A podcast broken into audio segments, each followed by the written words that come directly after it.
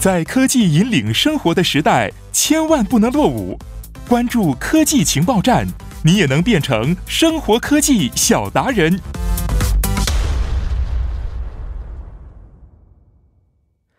好的，那么在广告之后呢，欢迎大家走入我们每周三的科技情报站板块，聚焦科技 IT 前沿动向，普及生活科学常识。那今天呢，我们请到的嘉宾呢是来自首尔大学精密机械设计研究所的研究员李晨哲老师。你好啊，你好，主持人。哎，老师好，好久不见了啊！老师，呃，一直是在韩国生活的，最近啊，对，最近今年今年春节没有回去啊，今年春节还是回去了，还回去了然后经过两个星期的隔离期，哦我现在已经呃呃完满出来了所以我觉得您 白了，就是在家憋的吧，啊，憋的憋的，跟我一样，啊我也是在家待了两个星期。对。啊、去哪儿之后，大家说，哎，你皮肤变得很好啊。我说，肯定啊，天天不见眼光，吃了睡，睡了吃，两个星期时间，对对，哎，其实还是挺憋得慌的，很憋得。慌。但是这个也是必须必要的一个环节吧，是不是？也希望大对家，呃，今天我们在开场的时候也说过，现在很多回到韩国的留学生朋友们，因为要啊、暂时被隔离一段时间，是不是？所以在生活方面呢，各个方面需要得到一些保障啊。我觉得大家应该这个时候可以说要服从安排吧，对不对？对对嗯，在家好好的呃接受隔离，这样的话可以说是对自己负责，对不对？我看了一下，很多就是因为没有严格的要按照要求去进行隔离，然后到处去逛啊、去走啊，最后被确诊的情况也是很常见的、很多见的。是吧？好像是今天就有这么有这么样一个情况，说是第三十，一例患者因为嗯经过这个一些接触啊、聚会的情况，对不对？对对啊，，后来一下一天增加了二十例患者，是不是？哇，这个也呃是严峻的一个形势吧嗯嗯然后看了一下今天呢，啊，老师是第二次做客我们节目啊，呃，那能不能给我们的各位听众朋友简单再介绍一下您现在研究的方向和领域是什么样的呢？啊，我因为我自己也是在就是首尔大学啊机械与航空航天学院，嗯所以说嗯我的研究方向还是在这个航天用高分子领域。嗯嗯，航天用高分子领域。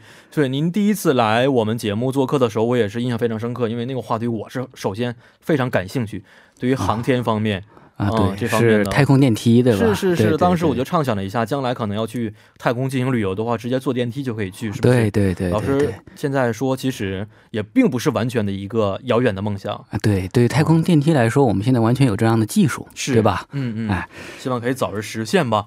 那今天呢，我们这个话题也是非常有意思的啊。最近我看了一条新闻呢，说是美国的航天局 NASA 啊，谈到要做这个光速的飞船啊。嗯我们知道这光速飞船以前就是在我们各个电影当中会出现，啊，完，全不可以想象的一个情况。现在居然有这么一个新闻，说韩国、美国的航天局要做这个光速飞船。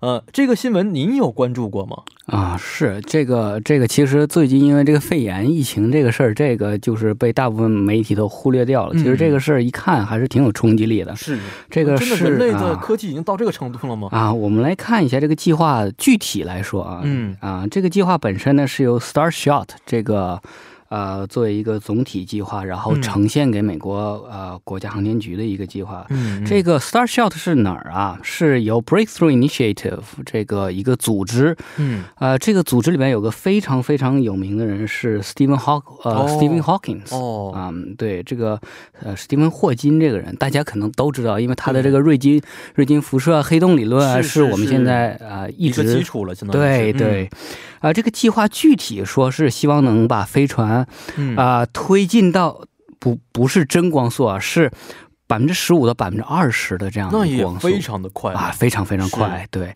然后呃，推送到哪儿呢？推送到比邻星，就是我们说最近的一个恒星，哦四光年左右的比邻星的 B。B 这个比邻星是很，就是现在已经很明确了，它是一个类地行星。哦，然后它正好是处在一个就是宜居带里边，就是这个、嗯这个上面很有可能有生命啊、哦啊，所以说就是可以进，希望可以进行一系列探测。哦，但是这个飞船有多小呢？我跟大家说一下，这个是纳米飞船，啊非常们非常的轻在。电影里看到的，里面有很多的乘客也可以去乘坐，然后呢，乘坐飞船之后可以到宇宙的任何角落，并不是这样的，是不是？，对它，它它比一个它比一个 PM 二点五的一个一个一个一个微尘还要小好，吧？然后就为了推进这么小的一个东西呢，我们啊、真是也算是不惜代价哈、嗯啊。呃，那肯定是和我们想的那种飞呃飞船，首先是长得不一样，第二个是它那个光太阳帆啊，嗯，五乘以五米，哦，就是这么小的一个东西，我们用五乘以五米这么大一个太阳帆是去推进它。这个啊，我首先我自己脑海当中现在有这么一个画面在里边呢，嗯因为首先这个就相当于比我们平时的小米粒还要小，对不对？小多了，小多了，可以说是啊，嗯小多了。呃，眼神不好的话，肉眼应该是看不到的这么一个、呃一个体积。然后它太阳帆会这么大，它怎么去 怎么去装啊？我觉得是哎、这个东西就是说，那涉及到很多工程上的技术，它现在还没有一个明确的一个方案。我想说的是一，个计划。对，它只是一个计划，没有一个嗯明确的方案。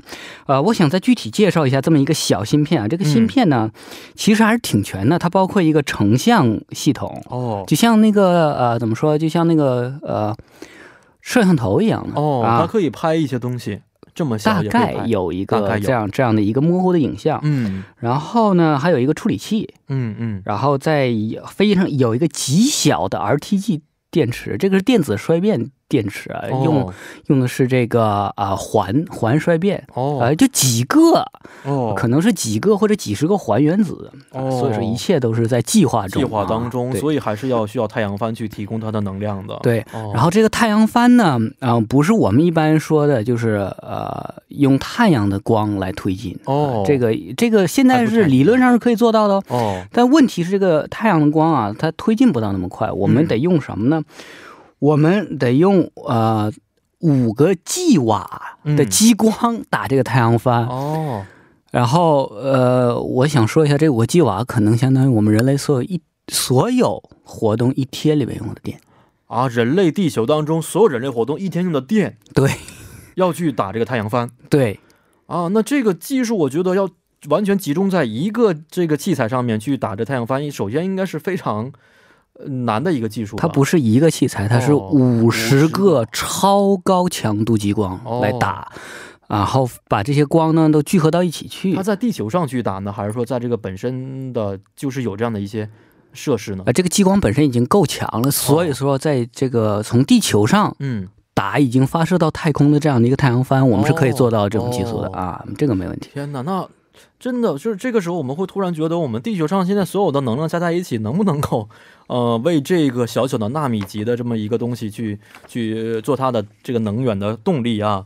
呃，说完之后，我觉得非常科幻的一个情况。我觉得这个可以说人类现在发展史当中最富有科幻的一个色彩的这么一个计划吧。哎，对，像这个计划，我觉得也就美国人能提出来。我觉得是 这个要比我们现在所认知的很多东西要超前好多好多啊。首先想法方面，对对嗯啊，我们现在看一下，我不知道大家有没有看过这个呃刘慈欣的《三体》哈。啊，我简单的翻了点儿，没有看完，虽然是，但是我知道这本书在这个科幻迷当中是非常非常出名的啊，对嗯对对啊、这个是这样的哈，就是说，呃，在刘慈欣的这个《三体三》中间哈，嗯我们人类面对着这个宇宙物。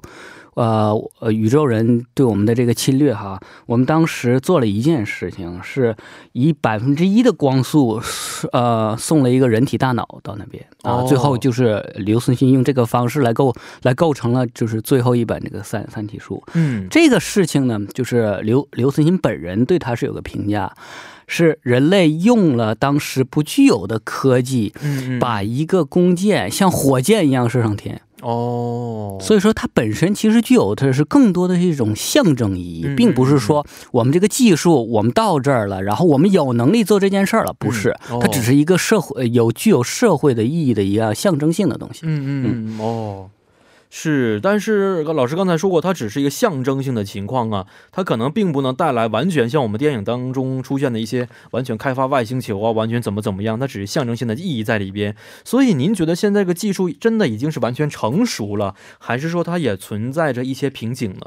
哎，这个技术就我们就我个人觉得哈，就是以我们现在的这个不管是物理学理论作为支撑哈，这个嗯这些事情我们可以实现，但是我们首先要考虑的是，我们现在有一个，我们现在有个企划。嗯，我们现在想做一件事情，它值不值得我们花这么多钱、花这么多人力、花这么多能量去做这个是是是事情？包括中国说要建这个什么呃粒子对撞机，也是也是引起了非常大的一些争论，有人赞啊赞成，有人反对，对对对花这么多钱去追求一个可能不存在的东西，是不是？对嗯的，呃，这是一方面啊。第二个方面，我们来说啊，我个人认为科学发展它虽然有一方面它是跳跃性的，嗯嗯，但是我们还是应该一步一步的去走。没错，啊，以前这个相声里面说，步子迈大了容易拉倒胯，是吧？对，哎、不能一口吃个胖子，是不是？应该一步一步去来。嗯是。那这么说完之后，我觉得首先给我个人呢浇了一盆凉水，我还特别希望说，有生之年啊，我不知道人是有没有这个轮回的，有生之年嘛，这辈子有生之年可以坐这个星际飞船，好好的体验一下，即使百分之一的光速，我也想体验一下。所以您觉得啊，如果真正的能够实现，我们可不可能真正实现这种星际之间的旅行呢？就是我们人类作为一个文明生物哈，星际之间的旅行，我们说是必须经历的一个阶段。啊，必须必须经历的一个阶段，可能不是我现在能经历的，但是可能是人类文明当中会必须经历的一个阶段。，对对对，嗯。啊，那我们那我现在我就想说一下啊，就是说，呃，我们要达到什么样的水平才能进行这样的一个呃宇宙之间的呃星呃这个恒星之间的航行啊？嗯嗯，恒星之间航行，就是以现在的能量水平，至少要达到二级文明。我们现在先说一下一级文明是什么。嗯嗯，一级文明是就是呃某个有智慧的文明可以呃使用它所在的行星上的全部能源。一级文明是一级文明，相当于是我们现在可以使用地球上的全部能源才能够达到一级文明，对。那我们现在人类是多少？零点七五。零点七啊，还没达到，还没达到一一级啊哦。。然后呢，啊，二级文明，我想定义一下，嗯二二级文明是，嗯，这个文明可以使用它所它所处在恒星系的恒星的所有能源。哦，那也就是说，我们如果想达到二级文明的话，首先我们可以取得太阳的所有能源，才可以被称为二级文明。哎，对，哦，啊，那么这个二级文明呢，就是我们就说，呃，达到了大概或者说已经超过这二级文明，我们才能开始啊、进行这个呃恒星级的这样的一个啊，这样的话殖，民哎呦我天哪，这这么我反正是肯定是看不到了，我觉得啊。啊，对，除非有一天这个外星人降临降落地球，给我们人类授予新的科技技术的话，可能会有这样的情况。但是现在我们人已经是这么多好几千年的发展情况，好不容易从青铜时代、石器时代发展到现在，我们还没有达到一级文明，所以这个未来路也应该是非常非常漫长的。啊，是这样的哈，就是人类啊、呃这个科学技术发展它不是一个线性过程，嗯它是一个以指数形式增、哦增长的这么一个过程。嗯就是说，呃，我们花了好长时间学会了用了火，嗯用了火以后，我们可以开始练各种东西了。嗯嗯啊，其实这个时间就是是一开始我们所看到指数形式增长的一开始的那些非常非常慢的那么。嗯嗯嗯现在我们其实工工业革命以后，逐渐已经进入到一个加速发展期了。哦呃，我个人认为在，首先我想说的是，我们要达到第一级文明的时候，我们肯定要取得这个啊可控核聚变嗯啊。这个中国啊，不管是欧洲啊还是美国，嗯现在都在用。哦呃，那个可控核聚变现在比较靠谱的一个说法是，二零七零年啊、嗯开始进入工程阶段。哦工程阶段什么意思呢？就是大概再有个五十年哦啊、那就可以既小型化又商用化了哦啊。核聚变这个东西，那我们那就说明我们暂时对能源无忧了。嗯嗯嗯啊嗯那当然，这是进入一级文明的开端哈。嗯啊，我们可以看到，我们从化石能源，从开始使用化石能能源，其实已经经过经历了两百多年的一个历史了。是嗯我们现在马上要进入这个核能源时代，其实嗯已经是前核能源时代，没错已经是啊、大概有五十年的历史。是，首先这门槛我们已经跨进来了。对是所以说我们的这个科学发展速度是一直在提高的。嗯嗯啊所以说我，所以说有人就是会考虑到，我们从一型文明进入到二型文明啊，嗯可能花这个时间不会非常的长。哦啊，对，而且那个时候可能这个因为基因技术的发展，嗯我们这个人的寿命大大增强了。哦，所以说一代两代人可能就看到了，哦，相当于其实我们现在很多人刚刚进入这个，比如说科学家们啊，这个七八十七八十岁的时候，好不容易有一些很高的经验、学术水平，可能因为人寿命的限制，离开人是很可惜的一件事情。如果真的能够把人类的寿命延长的话，这样的话，包括技术方面也发展的会相应的更加的快速一些。对，那我嗯，对，那我现在说一下哈，嗯就是有什么技术我们今天已经有了的非常关关键第一个就是这个人工智能。人工智能，人工智能为什么说非常关键呢？因为人工智能，呃，再加上 3D 打印机，嗯就是这两种技术加一起，我们可以把一个没有生命的东西送到宇宙，让它自动帮我们人类工作。没错，是是。那这样的话，我们人类可以支配的这个，不管是从能源还是由资源角度来说，嗯都会呈指数形式的膨胀。哦，哎，你这么说完之后，突然有一些这个希望在里边了。以前我们都说人一定要上什么星球啊，去去看看当时的情况是什么样的。现在我们可以用这 3D 打印机制造一些、呃我们人的对对机器人助助手去做人类不能做的事情。哦，啊，那我相信就是随着这种科技啊，包括呃中国和美国，嗯包括韩国，现在快速的这种人工智能的发展，是，是还有 3D 打印技术的发发展很快呢。嗯，我个人认为呢，就是在不远的将来，就是在我们有生之年，我们能看到人类的月球基地建成。哦，我们有生之年可以看到月球基地了，已经。，对对，哦，呃因为这个发展速度是很快的啊，是是的月球基地是非常关键的啊，嗯嗯嗯因为月球上有非常多的核聚变燃料。哦，啊有了这个以后，我们就就给我们达到第二阶文明做准备了。现在开始，嗯，那么第二阶文明啊、是什么呢？那我们就说，怎么才能得到一个恒星每秒钟所产生的所有能量呢？是啊，这一想的话就很难。首先，我们也知道太阳太大了，是不对是？对，我们在面对太阳的时候，就好像是一只小微尘面对一个庞然大物、一座泰山一样的这么一个感觉。所以，我们人类如何说能够用我们的力量把太阳每天产生能量全部得到？有这个可能性吗？你觉得？呃，这是完全可能的，完全可能完全完全可能。而且嗯我我我觉得哈，就是这个东西不是说完全可能的问题，是一个每个文明进化到高等级以后必须要掌握的技术。嗯嗯啊，它是一个门槛儿。哦，对吧？那我们现在就说啊，就是说怎么才能实现这个呢？就是其实这个已经很早以前就有人说，就是这个方法叫戴森球。哦，戴森球。呃，戴森这个人很厉害，他发、就是他的技术沿用到现在，大家都知道有个啊、品牌的名字叫戴森，哦，是对吧？是啊，吹风机、吸尘器呀、什么的，哎，一个人，哦，一个人是，哎，哦一个人，啊、这个人很厉害，他也是个嗯。梦想家。嗯。呃，这个人是这个人按这个人的想法呢，就是说我们要用一个装置把太阳包起来，嗯，然后通过比如说太阳能转化技术，哦，把光能转化成可以储存的能量。我突然想到有一部电影，是不是也有类似的一些场面在里边呢？就前几年有一部电影，我忘了什么名字啊，就是说在太空当中去救另外一个同伴的时候，就好像用类似于太阳帆这样的一些很多太阳帆组合在一起的时候，去去去接收太阳的能量。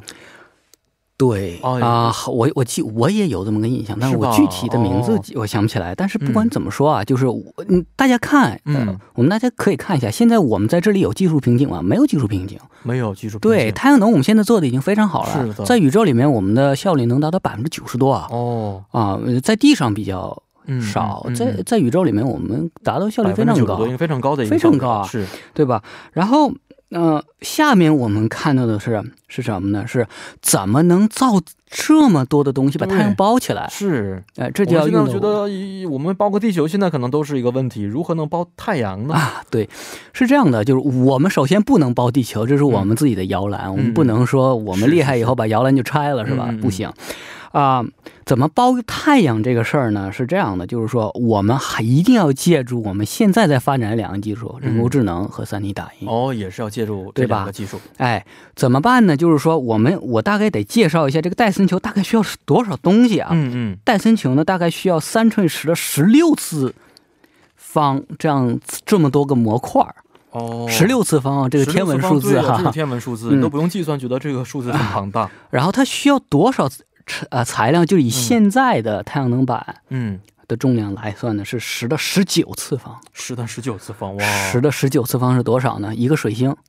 那么大，那么多的东西，对要把相当于把水晶拆完之后被我们人类所用完，才能造完这个球，是吧？。对对对哦，那有这可能性说我们人类的能量能去拆一个水星吗？啊，这个东西是这样的，就是嗯我们一开始不一定要完全把太阳包住。嗯嗯，我们是可以先用这个人工智能啊嗯。和 3D 打印技术给自己在水晶上先先造一个工厂，嗯嗯。造了工厂以后，这个工厂自动在造造新的的同时，它开始产生这个可以就是发到太阳上的太太阳能板。哦，这样的话，它自己能源自给自足的同时，还可以再复制另外一个，那两个变四个，哦。四个变八个，八个就变十六、它也相当于是用这个平方的指数来去增长的。，对，哦，那么多呃，它这样增长多少次就够了呢？我告诉大家，这个数是非常乐观的哈，六十、次就够了。六十次就够。对了，六十次就够了。六十次这个是呃，就是这样不断的迭代六十次以后啊，嗯水星基本上就没了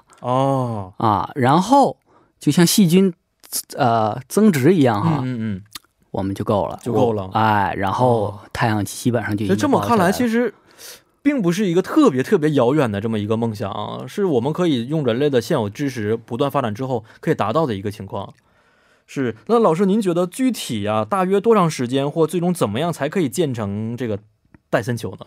这个戴森球，因为它用的是什么呢？用的是工厂，呃，嗯用用的自动化工厂这么一个技技术，嗯而它不断的去增值。嗯嗯嗯乐观估计哈，嗯几十年就可以建完。如果说这个技术成熟了以后，嗯，啊，所有的东西都模块化设计好，嗯几十年就可以建完，哦，几十年。是不是很快、啊？其实有的时候我就不要求说一定要建成那一天我看成什么样，我就有的时候想看这个电视转播呀，发现这个在太空当中正在去做这个事情的时候，我到那个时候能开眼的话，我真的这个人生就没有什么遗憾在里边了。对呀、以以前都是在我们的电视当中、电影当中、小说当中才才可以出现的一些场景。一想到人类真的有一天可以去做这件事情，我觉得真的这个啊，人类实在太伟大，在挑战我们不可能，在挑战整个宇宙、挑战上天一样的感觉。啊，对，是但是你回过头来看，这个整个技术其实现在就是没有说在物理学上或者化学上或者在生物学上有任何瓶颈，嗯嗯嗯，就是理论我们现在是完全成熟的。理论是成熟的，那它问题在哪儿呢？就是在工程方面。工程方面，对，就是我们愿不愿意有这么一个环境，让我们来做这个事情，让我们来哦成为第二届的这样的一个文明。啊，这个还是要回到我们刚才说到的，呃，依靠老师现在的这个行业的积极人才来去给我们人类创造很多的一些条件，使得这个工程可以顺利的进行，是不是？对，是。好，今天也是非常的感谢老师啊，咱们下一期节目再见。嗯，再见。好的，那么送走我们的老师之后呢，再为您说一下今天要介绍的关于首尔市的一条文化消息啊。那嗯，这个消息呢是关于一个交响音乐会的消息。这个音乐会的名字叫做《黎明的光辉》，演奏团体呢是 United Philharmonic 交响乐团。那时间呢是在二月二十二号周六的晚上五点啊。整个的交响音乐时间呢是大约在一百一十分钟左右。地点呢就是位于大家所熟知的位于首尔瑞草居的艺术殿堂。但是因为这是专业性的一次演奏啊，因此呢会产生一些门票。门票费用啊是一般的席位为两万韩元，希望大家可以踊跃的去参加。那好的，以上就是我们今天的全部内容了。节目最后，代表作家尹月和董爱颖以及制作人刘在恩，感谢您的收听。最后呢，把这首是来自克劳西演唱的《图尔曼内塞桑格鲁卡》献给大家。明晚八点幺零幺三新西港继续邀您一同起航。